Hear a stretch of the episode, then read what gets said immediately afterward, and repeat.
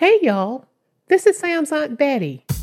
This week on the show, why American immigration policy never seems to change. All right, let's start the show. Hey y'all, you're listening to It's Been a Minute from NPR. I'm Sam Sanders. So, it's been almost two weeks since I first saw these really graphic images that I cannot get out of my head. You probably saw them too. Black Haitians being chased by light skinned law enforcement officers on horseback at the Texas border. To see people treated like they did, horses barely running them over, people being strapped, it's outrageous. I promise you, those people will pay. They will be. Uh, those images made me think of slave patrols. Since those images shocked the country, the Biden administration has launched an investigation. It's also temporarily suspended the longtime practice of horseback patrols. And this week, the administration also tried to undo some Trump era arrest policies for ICE. They directed immigration officers to focus on threats to public safety rather than a person's immigration status. But despite campaigning on immigration reform, there are other ways the Biden administration is actually continuing President Trump's immigration policy, like in its justification for deporting Haitian migrants. Title 42, it grants the president uh, working alongside the surgeon general the authority to prevent people and or goods from traveling into the United States during a public health emergency in order to try to prevent the spread of disease. This week I called up Caitlin Dickerson. She's a friend of the show and a staff writer at The Atlantic. She's been covering immigration for years. And there are many scientists, including you know, recent former CDC officials, who've come forward and challenged the Biden administration, saying, you know, this order is not scientifically sound. You're calling it, you know, a public health provision, but it's actually being used as an immigration policy. And Caitlin says historically, American immigration policy has always favored some races and some parts of the world more than others. I think the Biden administration is in particular um, getting new pressure that you're seeing them respond to really important Democratic allies, even you know Chuck Schumer, the Senate Majority Leader, who are talking about these policies in a new way, talking about you know the role of race in these policies. Chuck Schumer has called the extension of Title 42 xenophobic. So I urge President Biden and Secretary Mayorkas to immediately put a stop to these expulsions and to end this Title 42 policy at our southern border. Hmm. And the Congressional Black Caucus members have talked about you know, the way that these images speak to you know, much more shameful moments in United States history. It's also reminded, I think, Americans about the disparate treatment of asylum seekers throughout history. You know, asylum is supposed to be this kind of altruistic policy that we have to offer people safe haven, but it's also always been very political. And what I found in my reporting on this issue is that historically, Haitians have had a very difficult time getting asylum in the United States, going all the way back to the Reagan era even when United States presidents would acknowledge that the circumstances in Haiti um, were sufficient to grant people asylum status because of political instability, because of violent dictators who were in power at various points, because of gang violence and, and, these deadly earthquakes. American presidents, again, Republican and Democrat, have acknowledged that Haitians should qualify for asylum. And then a bunch of people apply, and then those doors are shut immediately. Why? Because too many people were applying. And this happened under mm. both President Bush and President Clinton. And so when you compare yeah. that to, you know, hundreds of thousands of, you know, refugees from communist countries throughout Europe and China who came to the United States during the Cold War, and then you look at Haitians who have more often than not had the door shut on them, that's kind of this new pressure that the Biden administration is facing yeah. now to, to answer for, you know, why does yeah. that discrepancy exist? Yeah. Well, and you've written about this. Um, for most of Western Europe, if you can afford a plane ticket to get into the US, you can kind of just stay. And there's going to be a lot less pressure and surveillance on you to get you back to your home country, right? Exactly. Yes. I mean, there are disparities that exist that are kind of baked in from the very beginning uh, when it comes to our immigration policies. If you're coming from a wealthy country, if you're somebody of privileged background, it's very easy for you to buy a plane ticket, get to the United States, and then if you want to claim political asylum because of some destabilization in your home country, you can walk into an immigration office and ask for it and go through a non-adversarial administrative procedure to have your case heard.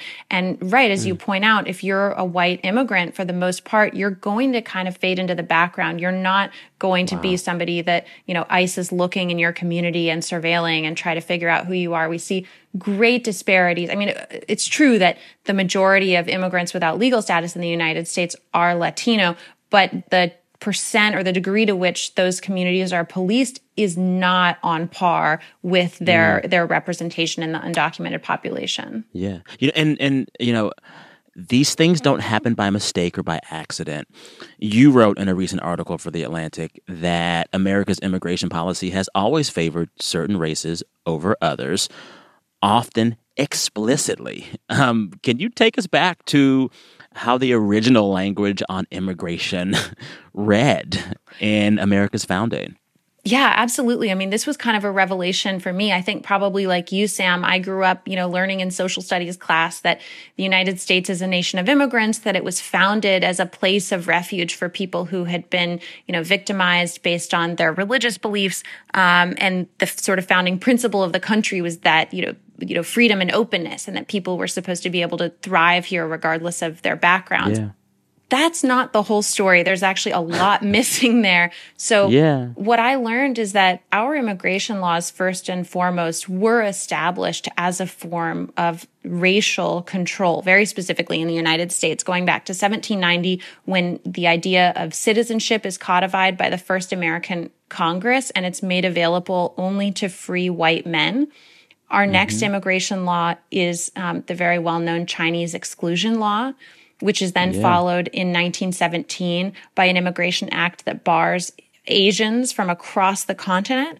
Um, and then yeah. we get to 1924, which is the era of eugenic, you know, racialized science, that the science that has been completely debunked, but at the time, you know, led members of Congress to believe that people of white Nordic backgrounds were racially superior. And we created an immigration law, uh, uh, that established quotas based on that now debunked science.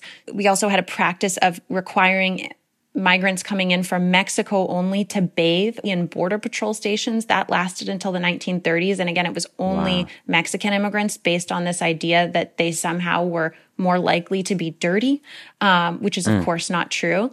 And this remains the case until the 1960s, until the civil rights era, when we pass a new immigration law that eliminates these express references to race but by then these ideas about you know black and brown immigrants are already baked into not only our laws but also our culture um, yeah. and our stereotypes and just how we think about people Coming up, more with Caitlin Dickerson on U.S. immigration policy and what truths America might have to reckon with to move forward on this issue.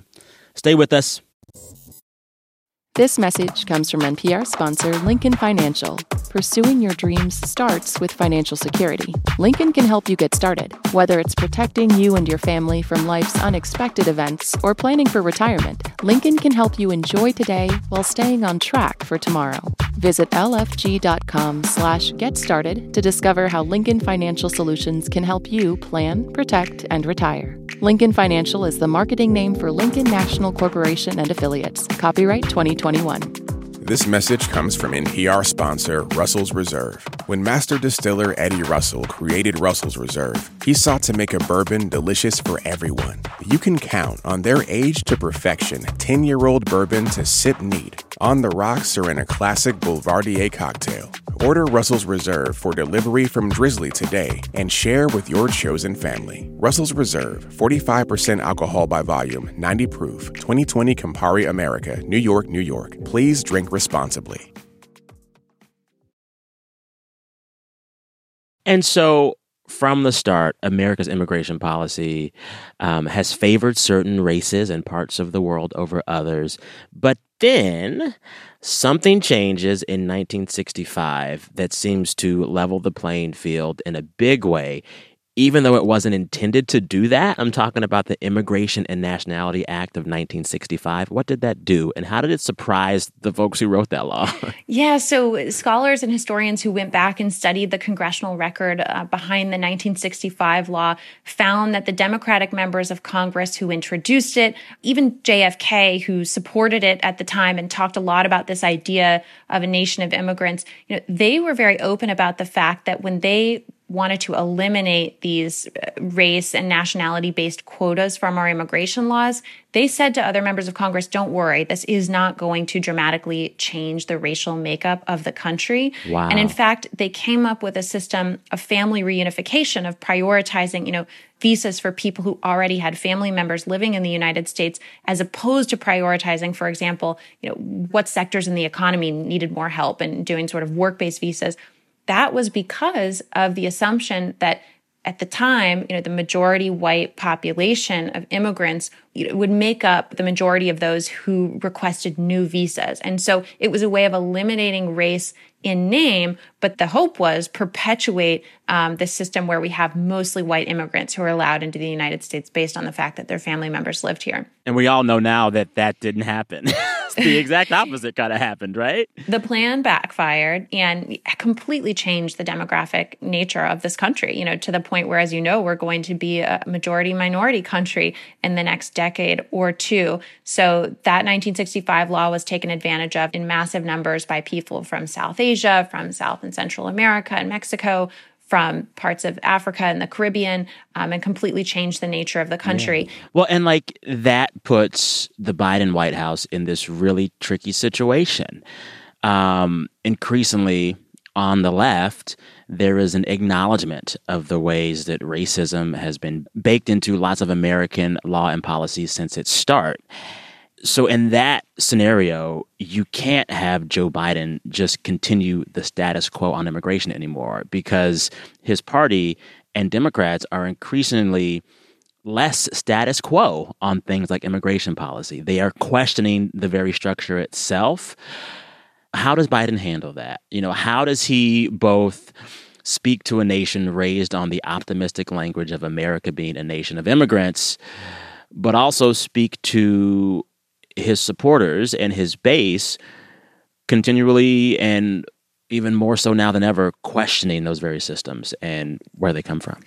You know what I've found, Sam, looking back at the history, is that changing immigration laws requires, in the United States, it requires leadership, it requires boldness, and it requires a willingness to get people mad at you.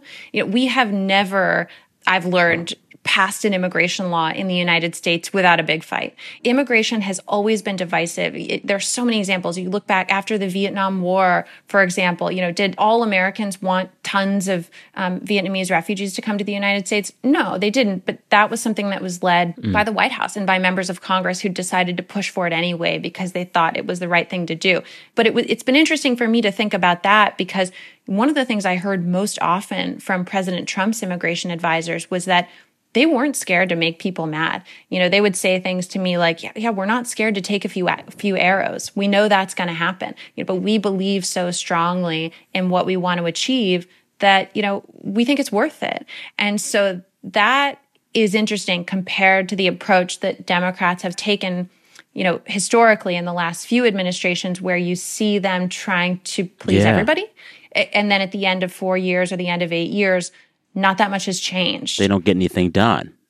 What would comprehensive immigration reform that acknowledged America's racialized history and current disparities, what would that look like? Is there anything that could be done that could make what's happening at the border now functional? Right now, it just seems dysfunctional definitely uh, pie in the sky is, is what would have to address all those things you're asking for. But I think there are clear ways to start. Certain things that all Americans or, or most Americans um, agree on, you know, offering a pathway to citizenship to dreamers and even to undocumented workers who don't have serious criminal records. You know, these are things that most of the country is on the same page about. Where we're divided is on things like asylum, who qualifies and who doesn't. And, and that's where I think we need to have a reckoning as a country and decide, you know, do we want this system to be applied equally and fairly across the world to those who qualify? Because historically that hasn't been the case. Yeah. Well, and also comprehensive immigration reform would also require the American people to own up and fess up to some harsh truths about America's history of immigration in one of your articles, you kind of debunk this talking point you hear a lot um, that European people and white Americans with European ancestors, they all came in, quote, the right way. You wrote that a lot of immigrants from Europe just came over um, and they got the right paperwork after the fact because the US government wanted to help them get that done. They didn't afford that same courtesy to anybody else, right? And how much is America and Americans, how much are we ready to acknowledge those truths? that's a tough one. There, that myth of righteous immigration is so pervasive.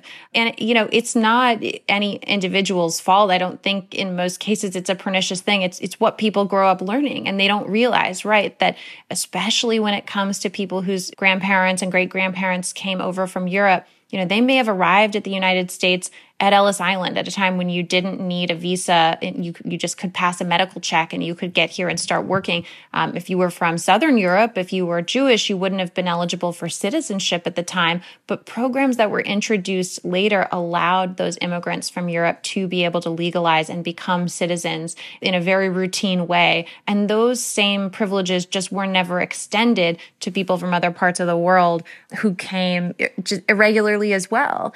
And so that myth, I think, gives people this impression that there's this fundamental unfairness in the immigration system. But the misguided way in which many Americans believe, you know, that they, I guess it's deserve to be here because of something that their grandparents did right. I mean, that's setting us back. That that's making it hard for us to have an honest conversation and move forward mm. just because of, of, this untruth that at this point should be addressed um, and should be reckoned with honestly in order to be able to move forward.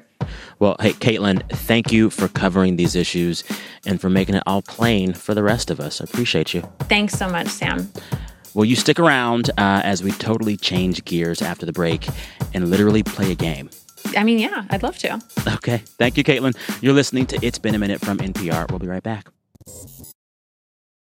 Support for NPR and the following message come from BetterHelp offering online counseling. BetterHelp therapist Hesu Joe explains the importance of creating a safe space for therapy. I can't tell you how many times I've had clients that say that expression, like, I've never told that to anybody. That's when I know I've made some kind of momentous move with this person. They feel safe enough to expose that part of themselves, and doing that together with somebody else can be very powerful. To get matched with a counselor within 48 hours and save 10%, go to betterhelp.com slash minute. All right, I'm back with Caitlin Dickerson of The Atlantic. Thank you for sticking around, Caitlin. My pleasure. All right. And we're joined uh, by public radio all star Megan Keane, super senior boss of the NPR podcast Life Kit. Hey, Megan. Hey, Sam. How are you? I'm good. Tell our listeners what Life Kit is. So, Life Kit is NPR's how to advice podcast. Uh, we cover everything from personal health, finance, mental health, uh, as well as parenting, career advice, and kind of everything in between. And the idea is, you know, we think everyone needs a little help being human. So, we are your kind of friendly coach that says, hey, like, you can do this. And we have some actionable advice for you. Yeah, I have done one or two with y'all. You have. My favorite one was like how to have a good weekend, which is basically just put your phone down and go outside. exactly. And as a super tip from that that I use all the time is schedule something fun for the end of your weekend because mm-hmm. then you will help shake the Sunday scaries. Such good advice. It is time now to play my favorite game, Who Said That? Who been that? Who said that? Who said that? This game is very simple. I share three quotes from the week of news, and you tell me who said it or what story we're talking about. So, Caitlin, you have played Who Said That before? I believe that I have. I believe that I have not ever won Who Said That, and I, I plan to change that. What's going to be different in your approach to the game this time? You know, I'm just I'm came with the right mindset, mm-hmm. um, came with the right attitude, had a fair amount of coffee today, so okay. I'm just gonna leave it all out on the court. there you go. Meghan, how you feeling ahead of this showdown? Um, I feel like I will not do as well as when I'm alone in my car listening to this game, where I am always right. well, wow. The great thing about this game is that no matter who wins, it will not matter. There are no prizes, none whatsoever. Shall we get to it? Let's do it. I like I like those stakes. All right. This first quote is a fill in the blank. Mr. Blank's handlers designated an unnamed White House official known as the Music Man to play him his favorite show tunes, including Memory from Cats, to pull him from the brink of rage. I mean, Trump? He's he's a musical guy? He's a musical guy. He's a New Yorker. Come Oh, on, he's there a New go. Yorker. I'm shocked and speechless. I completely missed this. I yeah, why didn't we know about this? Yeah. So this quote comes from an article in the New York Times. They were covering Stephanie Grisham's new tell all book about her time working as press secretary in the Trump White House. And the book is full of juicy stories. And one of them is that Trump used to have to have show tunes like Memory from Cats played for him when he was angry in the office. And honestly, I'm not mad at that. I mean, I get it. theater kids feel deep. And when you need to let it out. As a former theater kid who was actually in a production of The Music Man, I totally get this. That makes sense to me. I'm also one of those very weird people who enjoys cats. So, and I hate to admit that publicly. the movie or the play? The movie or the play? the play. Have you seen the movie? Yes, I have seen the movie and I and that's why I said the play. I mean, I've seen the movie and I mean, it's entertaining. I'm not saying it's good, but it is entertaining. No. I went I went to see the movie Solo right when it came out because I was like I want to see this train wreck. And I remember thinking the film was done. Oh no. But then when you think it's done, the cats come back for like an encore. And when they came back, I literally in my seat in the theater said, Oh I was like shooketh from the cats coming back. I totally enjoyed watching it and would even watch it again. It's just not something that I would reach to as a balm in the way that I might like Yeah. put in the VHS tape. And this is embarrassing, but that we had of the of Cats on Broadway, and that had a little bit of a soothing effect. Which cat do you most identify with? Uh, There's like a train cat, right? He like tap dances.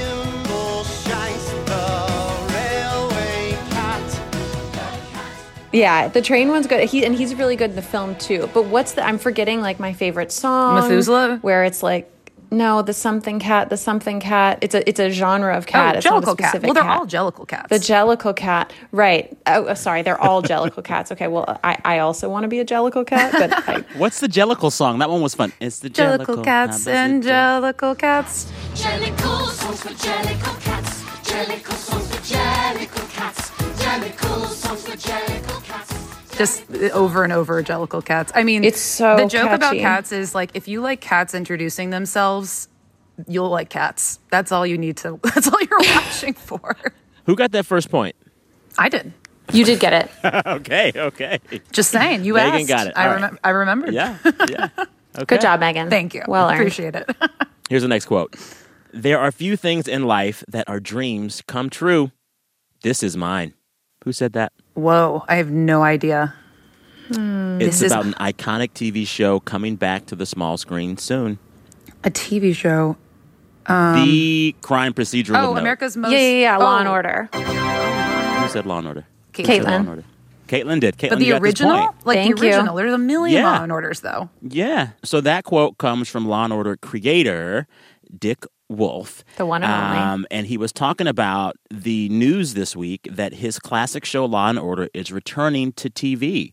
So Law and Order, the first one, the original one, it left the airwaves in 2010. Since then, of course, we've seen all the spinoffs, SVU, Ice T and them, um, Chris Meloni continuing to do whatever, all of those shows. But they're going to bring back the original. How do I feel about that? I think my mom will be thrilled. Um, she's seen every Law and Order, and she will always be. As soon as an episode comes on, she's like, "No, it's never the first guy that they bring on; it's the guy after that." Like she knows the whole like formula. So they're thinking that they might get some of the beloved characters back from the original series, but the cast is still not fully set. I mean, if y'all could pick anybody to lead the cast of an original Law and Order reboot, who would it be? I don't know why The Rock comes to mind for me oh. immediately. That's a different show at that point. it's a slapstick comedy at that point. You don't think The Rock can do dramatic? If they could make Ice T a convincing television law enforcement officer after he after the songs he was rapping for so long, they can do anything. I think The Rock can do dramatic. I think he's underestimated as an actor. I mm-hmm. think you know he showed that in in performances such as San Andreas. You know, a, a, an- a, a full, Oh my a, fundamentally funny movie, but but one with moments of heart. I would argue. I would pick for a Law and Order reboot I would pick Rihanna. She's not the world's best actress, but she's fun to watch. And like imagine like Yeah. Rihanna getting the criminals. I Come think on. because she's so cool and like would have to do very little to like get people to confess because they'd be like, oh my God, like Agent Rihanna is like telling me like I have to confess. And all she gives is like one icy stare and then she cracks the case. Rihanna has no need for handcuffs. She just tells you to get in the squad car. And Exactly. you do. and you do. You do.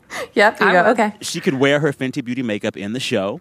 She could wear whatever the clothes she makes in the show. It's a perfect opportunity for cross promotion. Who's listening out there? Make this happen. I love this. there could be a whole episode about where her album is. Ooh. Rihanna, release the album. Brianna, your fans are salty. I'm going to give you four points just for that one liner. Oh, thank was you. really great, Wow, Megan. Caitlin, I think you're left in the dust now. Yeah. I think it's over for me, but you All know, right. I enjoyed the journey. last quote. Last quote. Uh, this is to break the tie. What famous pop star said this this week? Milan, tell the truth. How your mommy has confronted the wild boars. What? What? Y'all didn't see this? No. Is it Kanye? Mm, it's a bilingual pop megastar. Bad Bunny. Go further back. She was part of the original Latin explosion. Oh, uh, Gloria Estefan? No, a little further in Further the back? late 90s. Oh, late What? 90s. Early So- 2000s. Hips don't lie. Oh, Shakira. Yeah. Wow. You really you really handed that to us on Yeah, a silver sorry, platter. I did not. embarrassing. hmm Y'all didn't see this? No. I totally missed this. Shakira had to fight off wild boars this week. Wow. What? Yeah, so Shakira is in Barcelona these days because her husband uh, plays soccer or football, as it's called over there, for the team in Barcelona. But on her Instagram story this week, she was recounting the story of how she and her eight year old son were confronted by and almost attacked by wild boars in Barcelona recently. Wow. Wow. That must have been scary. I mean, so what's crazy is she fights off the boars who grab her bag, but she gets it back. She was saying they wanted to take her bag, which had her cell phone, off into the woods. And Shakira was like, no, no. Not today. And she fought the boars off, kept her bag. But then she's on Instagram telling the story. And at one point, she looks over to her son, Milan, and says, Milan, tell the truth how your mommy has confronted the wild boars. Oh, And I'm oh my like, gosh. I don't. We believe you, Shakira. We believe you. and to clarify, Wow. so Shakira first spoke about it this week. We're not exactly sure when it happened, but it was all over her Instagram this week. Uh, Shakira, we are glad you're okay. Yeah. I mean, if anyone is willing to defend her life and her family's life, whenever, wherever, it's Shakira. It's Shakira. I want to. I'm really that? impressed. Yeah, I'm impressed. Um, I'm really impressed. Wild boars are terrifying. what would y'all do if confronted by wild boars? Um, freeze. I want to say run. They're fast. Yeah, I'm pretty fast. Would, could you like run in a zigzag? Like you know how they tell you if like an alligator's chasing you to like run in a zigzag? Would that help you at all? I have no idea. Huh. I would call 911 and hope that Rihanna showed up. There we go. There we go. And she would stare that boar down. Um, who won the game? I think I it was. technically. I think well, Caitlin I said me out. Shakira, but then Megan got that bonus point. Was that real? I feel like we said Shakira at the same time. Ooh. Uh, Oh, We're gonna have to check the tape. I'm not sure who to give this to. I mean, technically, Caitlin won the game, but we gave Megan extra emotion points for the funny one liners and the comedic timing. you know what? Being told I'm funny is a win in and of itself to me, so I give this one to Caitlin. Spoken like a true theater kid. it was an honor just to be nominated. there you go. There you go. Um, so gracious. congrats to Caitlin. You're the winner, victorious. Thank you so much. I am just riding high right now. You can find Caitlin Dickerson's work covering immigration over at The Atlantic, and you can listen to Megan Keane's podcast, Life Kit, wherever, whenever, just like we hope Shakira does. Thank you both. Thanks, Sam. Thank you. Alrighty. Whenever, wherever, we're meant to be together. Now it's time to end the show as we always do. Every week, listeners share the best thing that happened to them all week. We encourage folks to brag, and they do. Let's hear a few of those submissions. Hi, Sam. This is Erin in Denver, Colorado. And the best thing that happened to me this week is that today is my birthday. I went to the Botanic Gardens this morning with my mom and sketched. It feels like a gift. Hi, Sam. This is Katarina from South Carolina. The best part of my week this week was my husband and I closing on our first house. Woo! We're so excited and we are ready to move in. The best part of my week was that I got to see my sister after 587 days apart when we last saw each other in February of 2020. I also got to celebrate my four year anniversary with my soon to be wife, Erin. Hey Sam, this is Susie. I'm a single mom living in Iga, Japan.